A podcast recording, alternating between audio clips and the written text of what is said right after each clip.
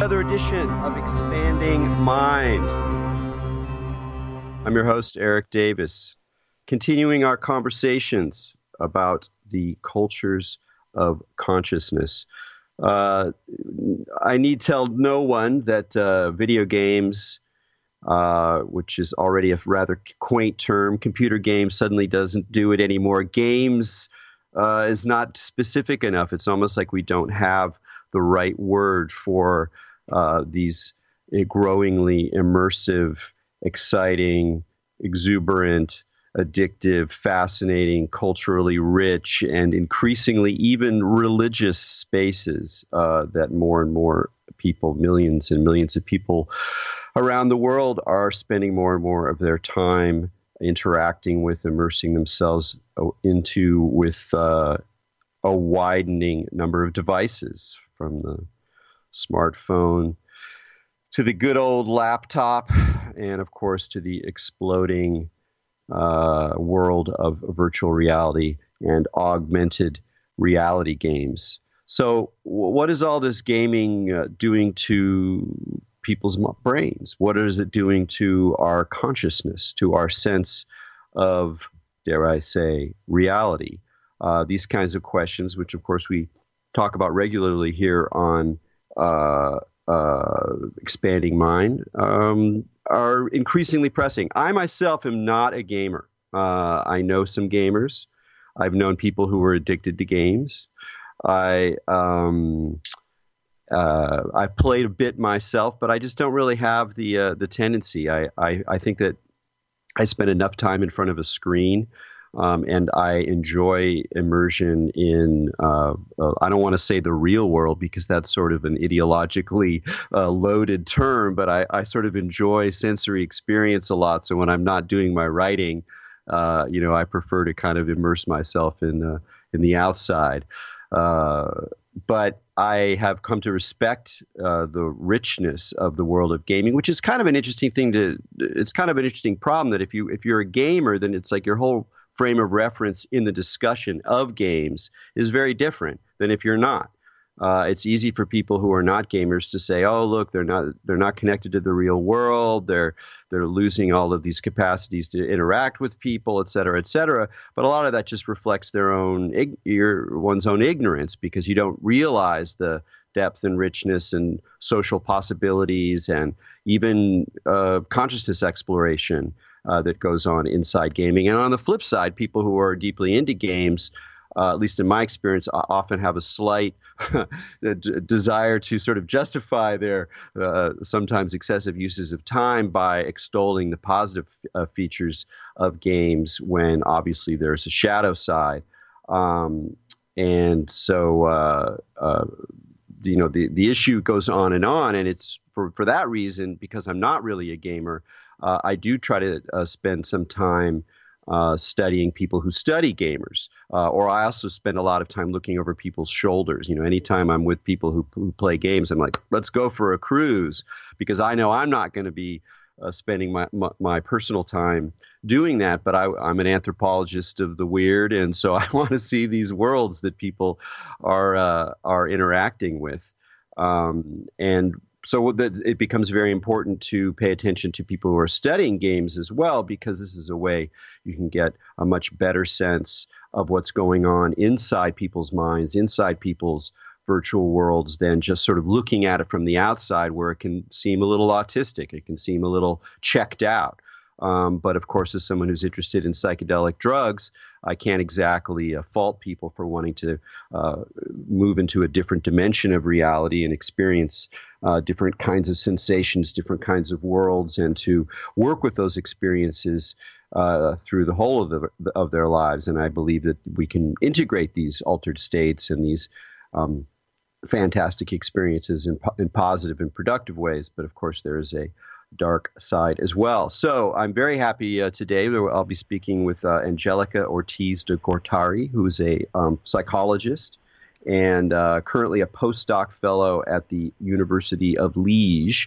And she's, you know, one of many, many psychologists and, and other uh, so sociologists and other folks who are studying uh, game phenomenon. Um, but she uh, co- helped coin the term uh, the game transfer phenomena, which describes that particularly uncanny, weird, and fascinating uh, phenomena that, that many gamers experience of having elements of the game world appear, intrude, uh, sometimes humorously, sometimes disturbingly, into their uh, the rest of their lives, into their real lives. To use uh, again a sort of ideologically uh, loaded term. Um, and this is a fascinating phenomenon because it really just gives us the, the you know it's sort of the, just the opening salvo of a of a of a whole engagement with the ways in which these devices, these game, these experiences, these uh, interactive uh, encounters are going to be transforming our, our brains, our minds, our uh, consciousness, our sense of reality itself. Um, as more and more people dive deeper and deeper into more and more immersive games. So, with no further ado, uh, Angelica, thanks so much for joining me on on Expanding Mind. Yeah, thank you very much, Eddie. Happy to talk to you. That's great. So, listen, I think uh, you know I, I would like to start out just sort of with a personal tip. Is that does your did your interest in uh, studying gaming phenomenon as a psychologist begin uh, with your own personal immersion and and enjoyment of games? Were you a gamer before you started to study gamers? Well, I have been really start to uh, um, be interested to understand the effects of technology of internet so this is why how I started initially, you know, my, my research about the effects of, of interactive uh, technologies. And uh, yeah, um, I mean, I, I, play video games. I'm not a very hardcore gamer. I suddenly start playing games and then I stop playing, you know. But um, but yeah, but these video games have been something that really interests me, and I have moved on from uh, investigating and study the effects of as I say, internet uh, or excessive use or gaming addiction to actually understand uh, particular video games effects. And I have focused on this uh, in the last um, uh, six years, more or less, and, um, uh, and it's fascinating. Yeah, yeah. Well, let's since you mentioned starting out talking about uh, addiction or compulsive behavior, maybe we could just start out a little bit uh, on that score. Um, do you think that the term addiction is uh, appropriate to talk about what can happen to so, some people? I mean, I, I, have a personally, I have a, a, a member of my extended family uh, seems to be addicted. As in terms of my terms, you know, not not being a psychologist, not being uh, you know someone who, who who works with addiction professionally. But do you think that that is a, a good way of thinking about? um, what can happen to people with, with compulsive gaming tendencies, or does it distort what's happening? Well, I think the term addiction is having generalized for many activities that we do in our modern life, right? So we need to be very careful about that. And uh, I mean, there is a small number of population that can actually develop problems with gaming. And uh, but we need to be very clear that uh, when we're talking about addiction, uh, you need to present a, a component, a series of symptoms for a particular period of time and need to be uh, some uh, dysfunction or distress in your life provoked by this activity. So um, there is many gamers that play intensively but actually don't develop uh, subsequent problems or actually lead to addiction. There is uh, also, I mean, it can be occur like uh, for some period of time. People play a lot, and then after that they, they don't play too much. So we need to be very careful when we refer to what gaming addiction. But uh, definitely there is, I mean, the study show it, there is a, a small number of population that actually have a serious problems uh, with video, uh, playing video games excessively and actually in a pathological way. And I started researching about internet addiction um, many years ago but for me, it was very important to um, to try to have a more broad approach, more neutral approach, and this is what took me to actually uh, research about game transfer phenomena, because I was between uh, this uh, between the trying to decide, you know, what what what a new path in my research I would take, and I was between actually these traditional uh, areas of research, that is the video games addiction or, or violent video games. But I wanted to do something different, something, as I say, with more neutral approach. So uh, I was interested to understand how the video game influenced gamers' perceptions of the world, the mood state, the fantasies. And uh, I started, uh, yeah, and this was it took me to, you know, to start interview gamers about this experience. And, and, and in, in the end, uh, you know, I, I developed this uh, game transfer phenomena. Yeah, it's. I mean, what's remarkable about it is just how widespread the mild form of uh, the game game transfer phenomena that you're talking about. I mean, how I, I think you have 70, 80 percent of gamers will experience at least a little bit of uh, uh, of some of uh, of this kind of bleed over from one world to to the other, which is kind of a remarkable number. And, and I guess it's been noticed for quite a long time, but nobody really kind of put the pieces together and really looked at it as a distinct uh, phenomena. But so, so what are some of the more like common examples of things that, that a lot of gamers experience that that that fit under this category of, of game transfer phenomena? Yeah, well, I think I think if you allow me, I think it's important to to to uh, first establish what is game transfer phenomena, because I mean Get a phenomena is involuntary phenomena with video game content.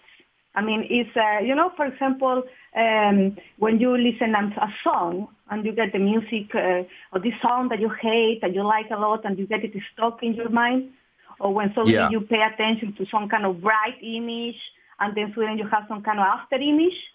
So probably you are familiar with this kind of experience. I mean, this happen to everywhere, everyone. So this a phenomena cover this large variety of experience in different sensory modalities, visual, auditory, body sensations, as well as a variety of thoughts. Sometimes we have thoughts that we cannot take away, that keep intruding in our activities, uh, in our mind, popping up. Uh, we have also behavior. Sometimes we say something um, without, uh, without intention, some slip of the tongue, you know. So the phenomena and, and, what I have tried to do with my research is try to identify, to really operationally define about all these large variety of, of phenomena that happen in our everyday life, but with video game content. So what we find in terms of phenomena, we have, a, as I say, cover a large variety of experience. For example, visual experience. We have a, a gamers that have report mind visualizations with video games. It's obvious that gamers, it's more easy to visualize images. So actually you see images uh, uh, with open eyes or closed eyes. We have, for example, gamers that see images with closed eyes. And this is quite interesting as well because uh, sometimes gamers start seeing images from the game when they are trying to fall asleep.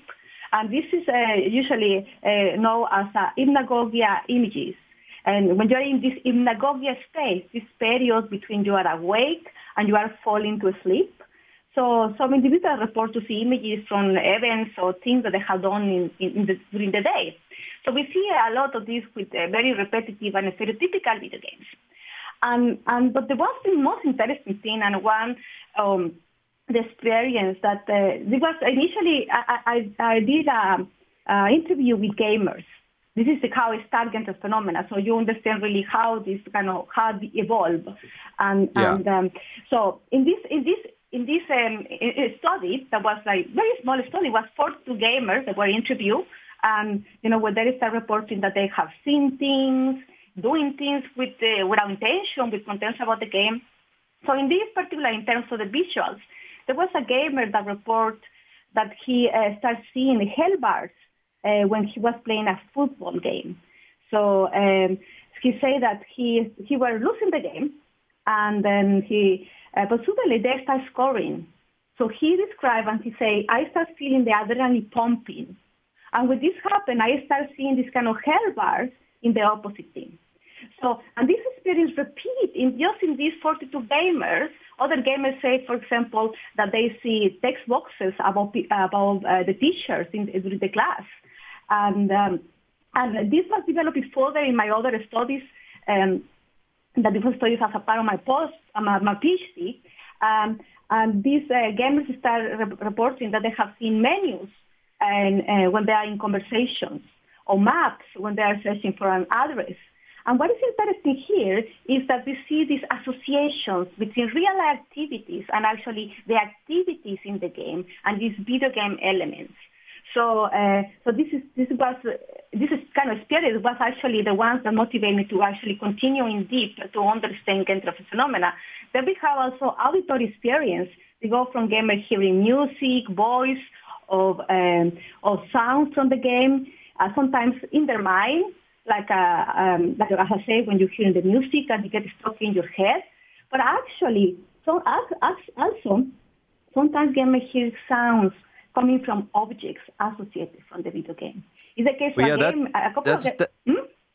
uh, I was just going to to ask a question about the uh, the the sounds because you know if I it, you, you use well to speak about visuals first. You talked about some people uh, have the experience of they're looking for an address and they'll see like a map, like a pull down menu fe- a feature, and mm-hmm. obviously, when that happens to the vast majority of people, they realize there's something kind of weird happening because it's a it's so it's an it's a visual anomaly. So they they uh, uh, recognize that there's something they're hallucinating or there's some sort of odd perceptual effect. But sounds are kind of weirder because you you know if you hear an explosion or the sound of guns or something, you know you don't really know.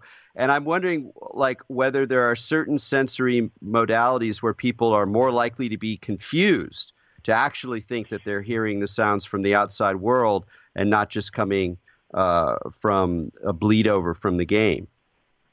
Yeah, well, this is very interesting, and you are, uh, yeah, 100% right. I mean, sounds, it seems to be, I mean, I think it depends a lot about the content about the game, but sounds definitely uh, when especially, especially when they are associated with uh, aversive contents about the game like a bullet explosion you know uh, the gamers respond to this because of course they expect that something as in the real world will happen as in the game. For example there is a, a, a example. There is a case of a gamer that he he said that sometimes when he walks in the darkness he hears the, ra- the sounds the radio makes indicating a monster is close by. And suddenly he hears the sound uh, there is a quite descriptive sound, you know. It doesn't need to be very pitchy. It just sounds that are very repetitive and important in the game. And then he hear it, and suddenly he start looking around, expecting and looking for this monster.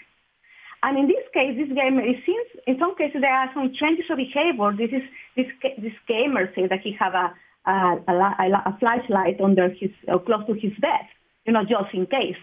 So yeah, and it's that they have a game reported. I mean, as I say, it depends about the contents about the game. About it's very important how game is interpreted this experience and as well the circumstances where this experience occur. But it seems that yeah, sounds you cannot really map it. I mean, you can you, hear it and then uh, the things are more more distress.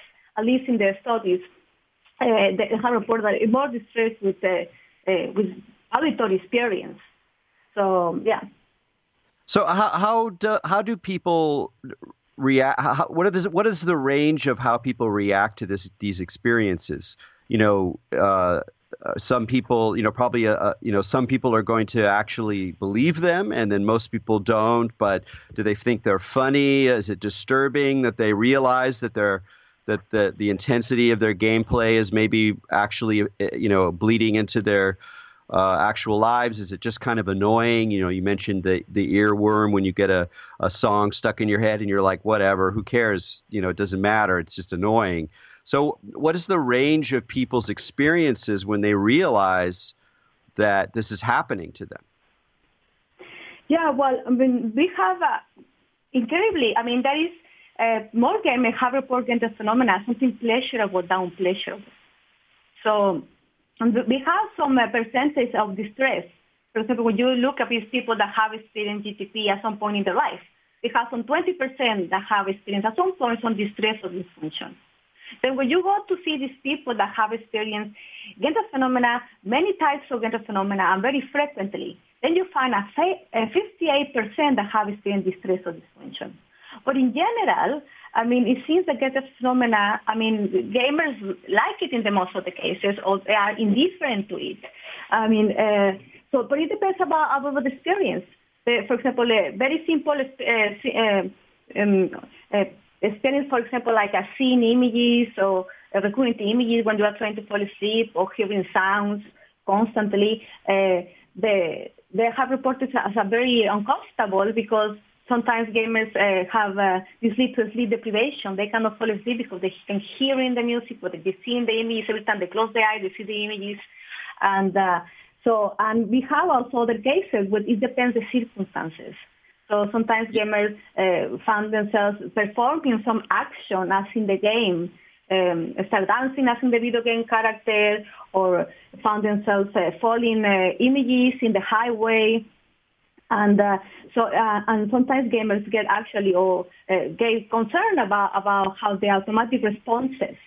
And, and yeah, certainly they actually reflect about how, how long um, they have been playing or what are actually the effects of the, of the video games in their everyday life. Uh, so it's a very a variety of, appraisal, a lot variety of interpretation about the experience, but it still depends a lot about the content about the video games, how frequent are experience uh, games of phenomena, and actually uh, how gamers interpret this experience. It seems that also it's very, uh, some gamers really like it, some gamers actually try to induce the experience, and sometimes uh, for gamers, experience games of phenomena is to, to me, is a means to be like a a gamer, you know, part of the gaming community, uh, be a hardcore gamer. So, so I think it, it, it depends uh, about, uh, you know, about experience and, and the gamer. But in general, what, uh, one yeah. one example you had in the in, in, one of your articles that really struck me, and I, I, can't remember the game, but the the effect in, in the game when you were were doing something, the the frame rate would slow down, like the actual like the event would slow down, and so you would you would be able to do more things in a, in a period of time. And that he noticed that effect happening for a few days in his ordinary life, where everything would it would slow down. It was like the the frame rate of reality was was slowing down. And he said it was. He goes, "Oh, it was awesome." and it, it is really fascinating. I mean, it's amazing that you, that you that the that the something like the frame rate of experience itself can be malleable. I mean, we know that for, you know, for example, when people get into accidents, oftentimes their memory of the event, at least, or their experience at the time is kind of hard to say which, is that uh, time slows down. I've had that experience when I had an ATV accident when I was a kid, and uh, uh, and so it's like that that capacity to slow down, let's say, the frame rate of of real experience is clearly something that is is malleable to some degree in, inside of us without any you know intervention from a game. But in that sense, you can look at games as like uh, learning environments to be able to develop control or at least to begin to hack, if you will, uh, the sort of usually unavailable substratum of how we build our sense of ongoing uh, reality. So it must actually be very exciting for for some people.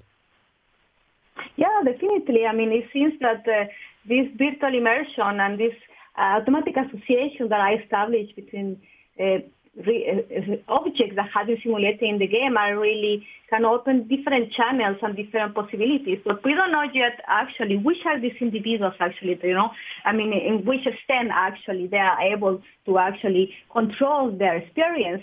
But uh, we have also gamers that have reported control their images or uh, when they are trying to fall asleep and and uh, uh, control the move with their hands, kind of start actually um, uh, re- um, uh, replaying the full uh, game session. But I mean, it's very difficult to know at what, what extent actually is an interpretation about this or actually gamers are able to do it.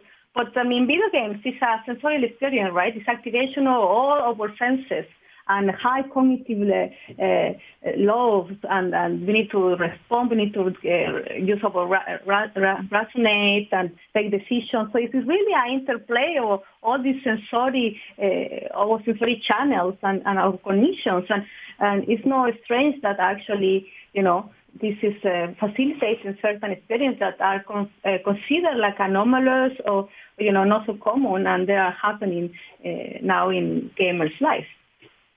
Yeah, all, all over the place. One of the more uh, just uh, kind of odd things, like some of this, when I read your your detail, the details of people's experience, this wide range of types uh, of experiences or, or, or the phenomena. Um, one was that sometimes people have like involuntary uh, physical movements. You know, their hands would be raising, and the you know the, because they've been doing a certain gesture in the game, or they're walking around a corner and they just spontaneously start to you know get crouched like they were doing in the first person shooter and they're not choosing to do it it's just happening automatically in, in their bodies um, what, how to think? How should we think about that? How do you think about uh, the the physical, the the the non-willed, spontaneous physical movements that seem to that are sometimes uh, stimulated by by gameplay? Yeah, well, it seems that the, the virtual embodiment is very important, particularly for this experience. So uh, we have uh, this manifest in different ways. It goes from gamers, you know, feeling involuntary movements of fingers or legs. You know, this seems to be explained by the repetitive movements of control of the gamepad. Uh, and we have actually, but one of the most interesting things is when actually gamers experience these involuntary movements of arms triggered by uh, objects in real life. I mean, this is a case of gamers that uh, that he's uh, he a couple of gamers report that they are playing a game where they need to uh, use a, a bionic arm and to honk under some bridge or different things. And this is a case of a gamer that he he say that when he saw a bridge and he saw that he couldn't actually honk under the bridge, he feel the involuntary movement of his arm. So we see this uh, this importance, and one of my, uh, this have been not investigated yet, but one of my um, I, I believe that my theories is that actually objects that have been associated with activities in the game or with some sound or some image image are actually activating areas of the brain, and this is why gamers are actually experiencing some movement, uh, seeing some image, or hearing some sound. Or would it be the case that actually gamers are misattributing their own thoughts and actually are perceiving this kind of tactile, involuntary uh, hallucina- uh, tactile sensations or hallucinations, uh, you know, that the movement or seeing or hearing things. So it's like a two different appro- uh, different possibilities. But uh, but uh, these um, involuntary moments. Can I, inter- can I interrupt there? I just I just want to clarify that the, those two different uh, ways of thinking about this phenomenon. I, it, it, I just want to make sure I'm, I'm, I'm, that I'm understanding. In the one model, it's that ac- actual things in, in the actual world are, are serving as triggers because there's uh, similar objects in the game world. And so, whatever, I'm, I'm not, I don't have a good example, but you know, every time a, there's a, a, a barrel in Donkey Kong that has bananas in it, and so you know, I, I'm doing that all the time in the game, and then I go out in the world and I see a barrel, and I'm going to go, oh yeah, that's that. I, I, it's associated with an action of like opening it up and getting bananas out of it. But and that that's one kind of model, and then the other model is just that it's just sort of happening spontaneously. It's not necessarily triggered by events in the actual environment. It's more just sort of a cognitive loop or uh, pro- projection that's happening kind of erratically. Am I getting that distinction right? Mm, no, exactly. So one is that the, the, association in both cases is very important. I mean, three uh, objects that have been simulated in the game, it seems to be very important for many of games of phenomenon experience, at least the one that happen in every everyday life. And uh, but uh, what I'm trying to say is that uh, objects that have been associated with the game, with action, for example, are activating areas of the brain associated with motor activations. So this, this is why gamers are actually moving their arm or experiencing that they're moving their arm, you know, or uh, objects are associated with images or sounds. So areas of, they are activating areas of the brain associated with uh, visualization, with images, with sound. And the other possibility is that gamers are just misattributing, making misattributing errors. They are misinterpreting, you know, these sensations. Their thoughts are being transformed in sensations and perceptions, but actually are just thoughts that are misattributed, misinterpreted. But, uh, you know, I mean, this is something that uh, need to be investigated further, but this is what we could in, in, um, explain actually that gamers are experience these involuntary movements of of, of, uh, of fingers or arms because you are it's different right? When you watch a movie you are passively you see movement but you are not actually embody these characters. And uh, so and you are not repetitively doing these activities. I mean we see this uh, for example um, thoughts and behaviors in GTP are highly associated seems to be very associated with repetitive activities, jumping in the in the game, you know, uh, I don't know, different activities. repetitive activities that are done in the performed in the game are actually uh, the ones that sometimes manifest in real life context. So, uh, one question I had is that you know there's a, a wide variety of you know kinds of games, uh, first-person shooters, uh, you know, massive multiplayer role-playing games, uh, you know, Twitch games like uh, uh, Candy Crush or or Tetris or whatever. Is there does does, does the game transfer phenomenon show up more often with certain genres of game, like when you're when there's a more developed narrative avatar, or when there's more repetitive action? Is is there a way you can find what are the elements in specific games that are more likely to lead to this phenomena? Well, I have not investigated particular video games, but uh, we have some. I mean, certain experiences are more likely to occur with certain games, like for example, seeing images with closed eyes uh, they are more associated with video games that are very repetitive, very stereotypical, like a Candy Crush, Tetris, you know, uh, games uh, this type. And we see like a thoughts and behaviors are more associated with more uh, more realistic video games because gamers are doing activities in, in, in the video game. And I have uh, recently conducted some study with Pokemon Go that probably you are familiar with. So, are you familiar with Pokemon Go? Yes. Yeah. So, so in this in this game, we see, for example, uh, we have a also very large percentage of game transfer phenomena. I mean, almost uh, more than uh, almost all the people have experienced GTP at some point in their life. But we see, for example, uh, lower percentage of experience in like uh, hearing something from the video game because many people don't play the game with the sound. Or we see, for example, lower percentage of uh, for example, very large, one of the largest percentage in terms of body experience in, in general in video games. In two different studies with over 1,000 gamers, uh, we found out that body sensation of movement is highly prevalent.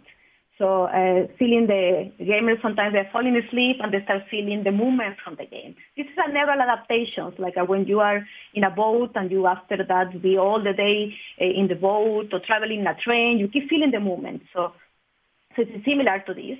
So we see in games like a Pokemon, if they don't have this characteristic, we don't see this experience.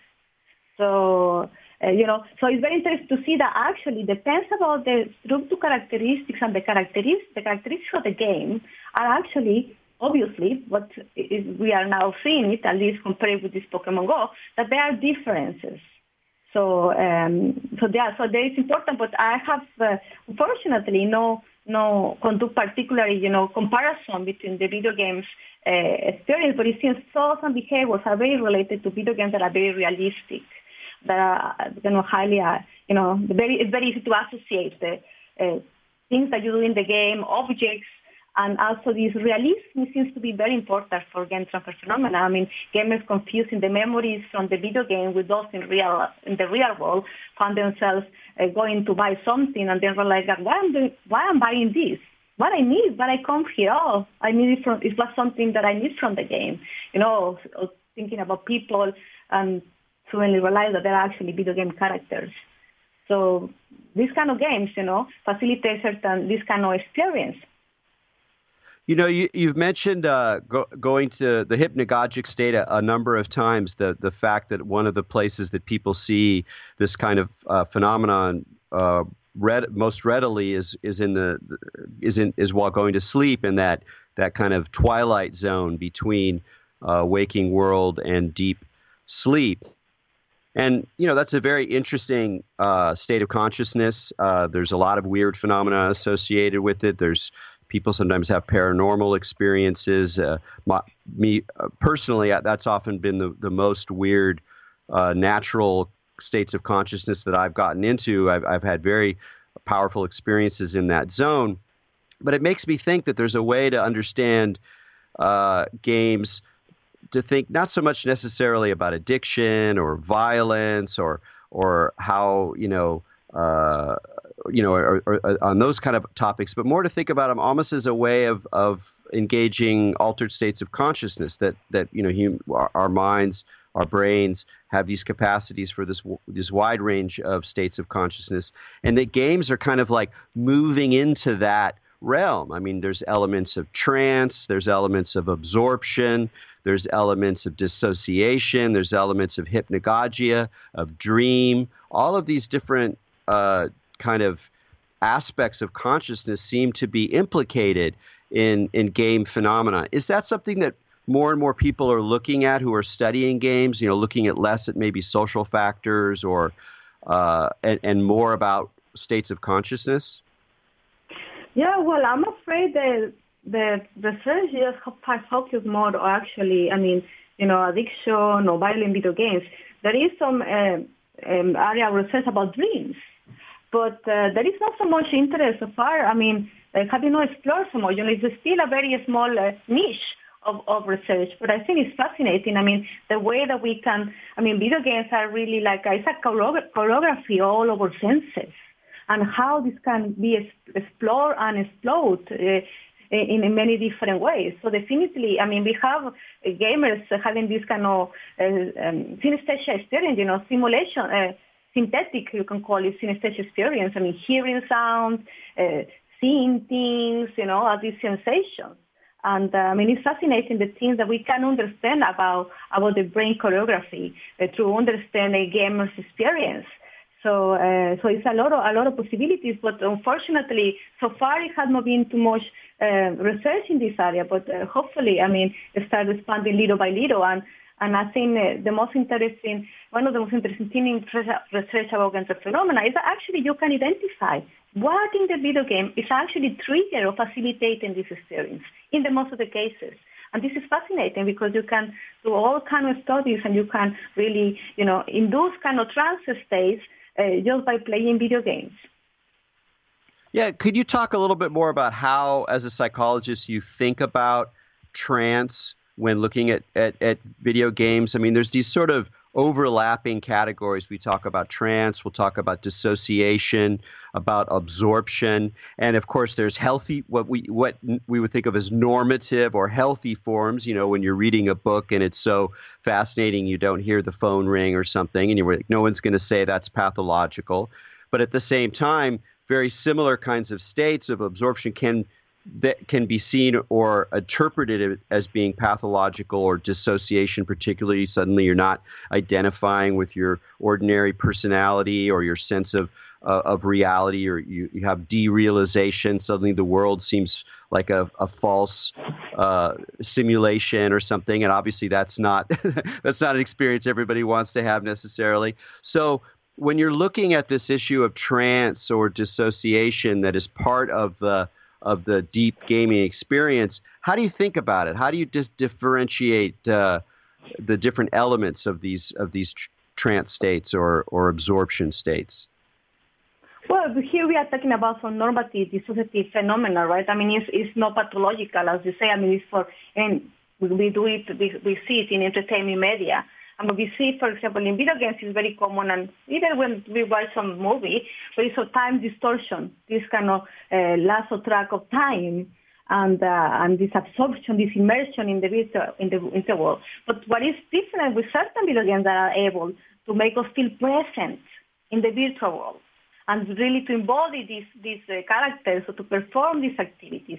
And it seems that this is an important element in terms in terms of game transfer phenomena so uh, we, we, see, you know, these kind of trance states are, are very important, and uh, when when gamers really engage in doing these activities, so being transported in this virtual world, and and so this is something very powerful, and it will become even more important with the high highly immersive technologies like a VR. So so there is a it's a very very interesting to understand this this kind of trance states and uh, game getting the flow, you know, lost, as I said, the track, uh, lost the track of time, lost the feel really in the virtual world. And, uh, and some gamers have reported to feel actually that they are still in the game after stop playing. Sometimes suddenly after stop playing, uh, they, they found themselves that they are still really in the game, or sometimes a stimulus, hearing a sound, seeing an object, actually trigger this kind of memory, but it's not just a memory it's actually feel that they are in the digital world, like this this, uh, this realization-like experience. Sometimes they feel actually they are the video game characters, like this like this personalization-like experience. So we see this this, uh, this phenomena. And one of the most interesting things game transfer phenomena is that when gamers have uh, some objects that have been simulated in the game, it's not sometimes it's just thought, but not all the time. Sometimes they really lead to these kind of short moments of dissociations. I mean, sometimes gamers found themselves per, uh, performing something that's in the game, and then they realize that they are actually not in the game. There are gamers that have uh, suddenly a tree and or see, you know, and then found themselves walking toward the tree to actually pick up uh, this plant or hit it or whatever, and, and then suddenly they realize that they are actually uh, not in the video game. In my first study with this interview, interviews that I conduct, I mean, it's a gamer that said that he saw a bicycle and he went, walked all the way toward the bicycle and suddenly, because he was thinking to take the bicycle, and suddenly he realized he was not in the game. So we see these very short episodes of uh, dissociation that, you know, gamers uh, are learning to respond to certain stimulus uh, in the way that they do it in the game because they are very repetitive. They do very repetitive activities. Video games is a sequence of, of, of uh, sequence of actions, and every action has some consequence, right? But then when the gamers see these objects, they sometimes it's just a thought. Sometimes they have this kind of whoosh that they want to do something as in the video game. Sometimes they actually do these kind of actions that they realize that they actually they cannot do it, or and then they stop before they do the action, or they actually perform the action when it's something usually no harm, uh, you know, harmless. So, so we have this, we see this transfer of these kind of uh, uh, these very short moments of dissociations in everyday life um, with video game yeah. What's fascinating about this is that it it, it resembles uh, some of the work people do intentionally in order to uh, develop uh, lucid dreaming. Uh, but even even deeper, uh, there's a, a, a, number of Tibetan practices, Tibetan Buddhist practices of of uh, dream yoga that precisely attempt to undermine the sense that the real world is the way it seems to be by introducing dream elements into that world. Like it, from the Tibetan Buddhist perspective, our ordinary sense of reality is uh, is an illusion, but we're attached to it, and so you need to kind of break, you know, undermine that attachment. And one of the ways to do that is to uh, blur the boundaries between dreaming and being in the real world. So you can you bring things over from one world to the other. And it's so funny because it's just, it's just in such a different category. You know, these ancient religious practices of, of consciousness uh, transformation. And here we are, you know, with entertainment technologies, you know, stumbling into the same capacity that we have to, you know, erode or not erode, but start to bleed these different domains uh, into one another, and it's a it's a remarkable opportunity. But of course, it's it's you know disturbing and, and alarming as well, depending on how it how it shows up. Um, which you know kind of leads to the general question, the in, inevitable question in these kind of interviews. You know, there's some people who see all this and they go, "Oh my God, we're like losing touch with reality. People are going to like be checking out of our you know our difficult world and just immersing themselves in this. And look they're not even able to stay in the in the ordinary world. Uh, I, I, take it you have a, a, more positive view of it. I, i'm kind of curious if you could speculate a little bit about given that that different types of games can can induce different kinds of game transfer phenomena can shift the the boundaries of the game world and the real world in different ways can you imagine ways that, that this can be kind of harnessed in, in interesting or, or other ways um, in the future with developing certain kinds of games in order to produce certain sorts of bleed over effects that might be of interest psychologically in terms of you know practical results? Uh, do you have any kind of interesting speculations about where, where we might go with this that we, we, we have this currently, maybe not in video games, more in virtual reality. I mean, that have used, for example, for therapies. I mean, sensations of phantom limbs, you know, uh, with the sensations of virtual limbs. I mean, there's a lot, a lot of possibility of applications actually of this kind of uh, you know, this embodiment in the virtual world and these kind of dissociative uh, states. I mean, even to understand actually by themselves this, what is dissociative states and, and, you know, in relation to medical conditions. Uh, I think, I mean, uh, where, where are we going? I think, I think video games every day are becoming more immersive and more realistic.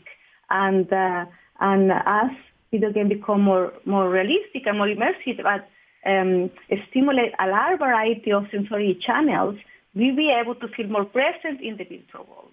And the contents about the video games, it will be important, but not just this. What the individual will do with actually with these contents about the game, it will be important in, in, the in the long run, right? I mean, you have the soul, you have the sensations, but how how you uh, what you do with this? And I think this is why it's important to be aware about these things I mean, I think uh, uh, there is a lot of possibilities because can, you can enhance this kind of trance state. Of course, we need to we also need to be aware that not everybody uh, has this experience. Uh, probably we are talking about susceptible individuals that have very vivid imagination, that are uh, prone uh, prone to um, probably to get in trance state, to hypnagogic, hypnagogic, hypnotic states you know, that are the ones that are, are, are more, more susceptible to, to this kind of experience. And we, we see it actually. We have investigated some uh, elements in the game or motivation for playing, and we see that, for example, gamers that uh, play the game and get very immersed, uh, gamers that play the game for exploring and for escape or reality, are, are, are those that have more likely to experience the phenomena while those that play the game for socialization purposes, uh, you know, they are actually uh, uh, not relevant for game transfer phenomena. So we are talking about particular individuals that are more likely to, you know, to, to this kind of experiences. They, they enjoy this experience or are more susceptible to maybe feel present in the virtual world. But we are really in the initial uh, phase about, about to understand transfer phenomena because it has been not investigated uh, from this perspective academically before. So, so we need to, uh, I think it's a lot of potential for understand uh, many different uh, involuntary phenomena. And this is what I, I mean, usually when you investigate uh, involuntary phenomena, as I refer to like hallucination, dissociation, illusions, uh, you know, intrusive thoughts, all have been investigated in a different, I mean, related to the different areas of research. What, I'm, what Phenomena is doing is integrating all these modalities to understand a phenomena, and it's very challenging because uh, it's a lot of variety. We have this interplay that is very complex of the brain, I mean, cognitions, perceptions, and behavior.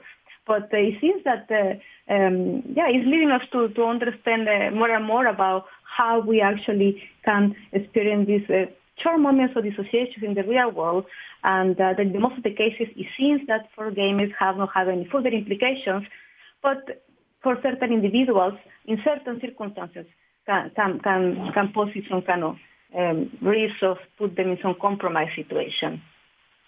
Yeah, so I mean, in that sense, it's just like so many things, you know, in in, in the world that there's a certain percentage of people that respond to them in, in disturbing or, or you know pathological ways, while most people manage the sit the the that to not go that direction, and you know that's always a you know a question about how to go how to go forward. But I'm I'm really fascinated by the idea that um, studying these kind of psychological phenomena associated with with gaming allows us to to build a more multidimensional way of understanding how the how, how we move how the brain constructs reality how we um, how we operate because it, it forces to you need to integrate all of these different elements including you know uh, spiritual and and sort of uh, altered states issues. That's what seems interesting to me is that even in a very um, even if you're like very much just interested in real world effect or you're approaching it as a sociologist, you have to start looking at some of these altered states things, things that look like out of body experiences or ways that dreams are, are transforming. There's, there was one article that you linked to from your site where you have a very nice collection of articles on this related to this topic uh, that, that showed some linkage between uh, people who were uh, uh, doing virtual reality games and their incidence of lucid dreaming. The implication being that somehow being inside of a of a virtual rea- reality world tended to increase one's ability to control the dream world, which in some sense is kind of like our internal virtual reality engine that we don't usually control. And that's very, you know, very significant, very fascinating. I mean, obviously, we need to do more research to, before we we know how robust that is. But it does seem like there are ways in which these games are allowing us to actually explore the worlds of, of altered states, of trance, of dissociation, of hypnagogia, of the dream world, of quote unquote paranormal experiences, and to sort of play with that edge uh, through uh, through gaming, not necessarily intentionally, but it's almost like we can't avoid those aspects of human consciousness because they're appearing in ordinary people's lives kind of unexpectedly. Yeah, definitely. I mean, this is very, very interesting. A lot of, a lot of possibilities really to explore really this and with an, in a very economical ways, I would say. I mean, video games, you know, playing video games and understand also how you can control your dreams. And I mean, it's very interesting. I mean, because you control everything in the video game, right? I mean, we see ourselves as we don't, our avatar, as we don't perceive ourselves in real in the real world. So have a lot of video games have a lot of very interesting elements, you know, to understand all these phenomena that that we are no we, we still no no understand. So what what do you see ahead for your what's your next stage of research? What are you what are you looking at next? Well, uh, now uh, I'm trying. Um, I'm interested to do experiments. We need to do experiments, you know, to understand about about more about game transfer phenomena. I mean, I try, I, I'm really very interested to understand this interplay between cognition, perceptions, and behaviors. How this kind of phenomena is, is helping us to understand this phenomena. I mean, it's not just uh, understand video games effects, you know, what video games, uh, what are the effects of video games. You know, actually how the, the, the, research that I have conducted against the phenomena, how this uh, can help us to understand, you know, how the mind works, how, how we, we, this interplay between these different sensory perceptions. But it's a lot of possibilities, I mean, that, that I'm, I'm, I'm, I'm currently trying to explore. And I also trying, uh, will explore some uh, VR technologies uh, you know, um, I, I, believe that the Gantt phenomena will be more more um, uh, more predominant with VR. So I wanted to test, you know, gamers that play VR, get gamers that doesn't play VR, and see actually what what what what we get from this. So uh, so it's a you know a, a, lot of, a lot of possibilities, but I, I wanted to do some experiments. Yeah, yeah, that makes sense. I I I I can only imagine that some gamers are really appreciative when they find out about your work because they might, you know, think, "Wow, this is just happening to me. Maybe I'm going crazy, or maybe I'm, I'm my brain is broken." Uh, and you know, indeed, on your on your website, you have this uh, pretty cute uh, uh series of cartoons where you kind of show all the different types of phenomena that can happen, and it's an amazing how the the range of this phenomenon. It's not just like a couple of things. It's like there's many, many, many different types of experiences that people have, and you, and you write that you're trying to kind of demystify the phenomenon. And, I, I can only imagine that a lot of people, a lot of gamers are really appreciative of it because it's like, wow, I'm, this is just this is something you get to deal with. It's not just my own, you know, individual uh, experience.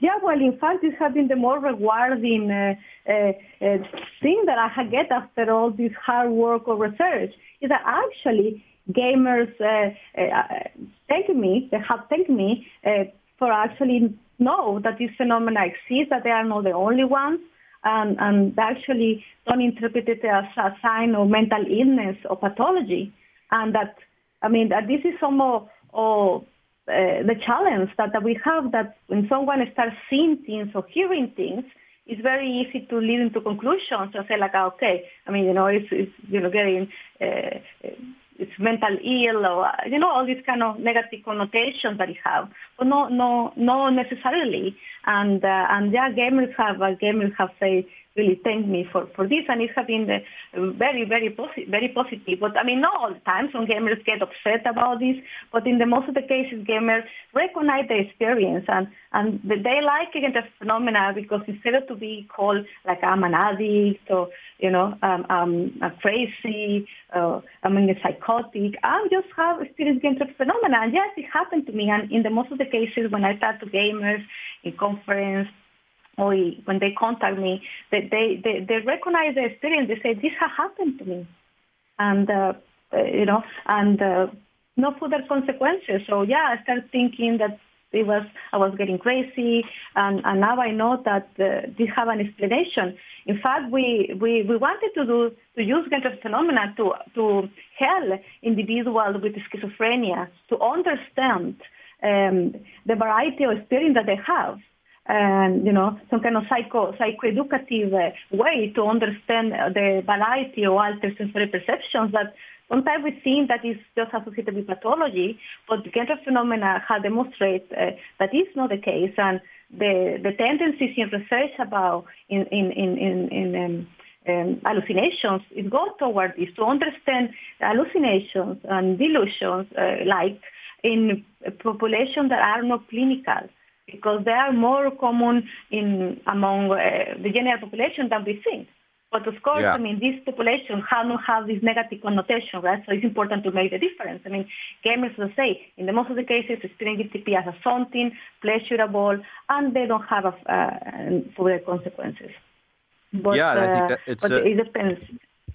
Yeah, it seems like it's really part of a, a, I think, of a larger shift that's happening again as we recognize that more and more of these altered states or peculiar facts, factors of consciousness are just more widespread uh, among the non-clinical population than we normally thought. I mean, hearing hearing voices is another great example that, that used to be the the sign of total madness, and and now when you actually do research, you realize that there's all sorts of ways that people hear voices in different ways and manage that that experience.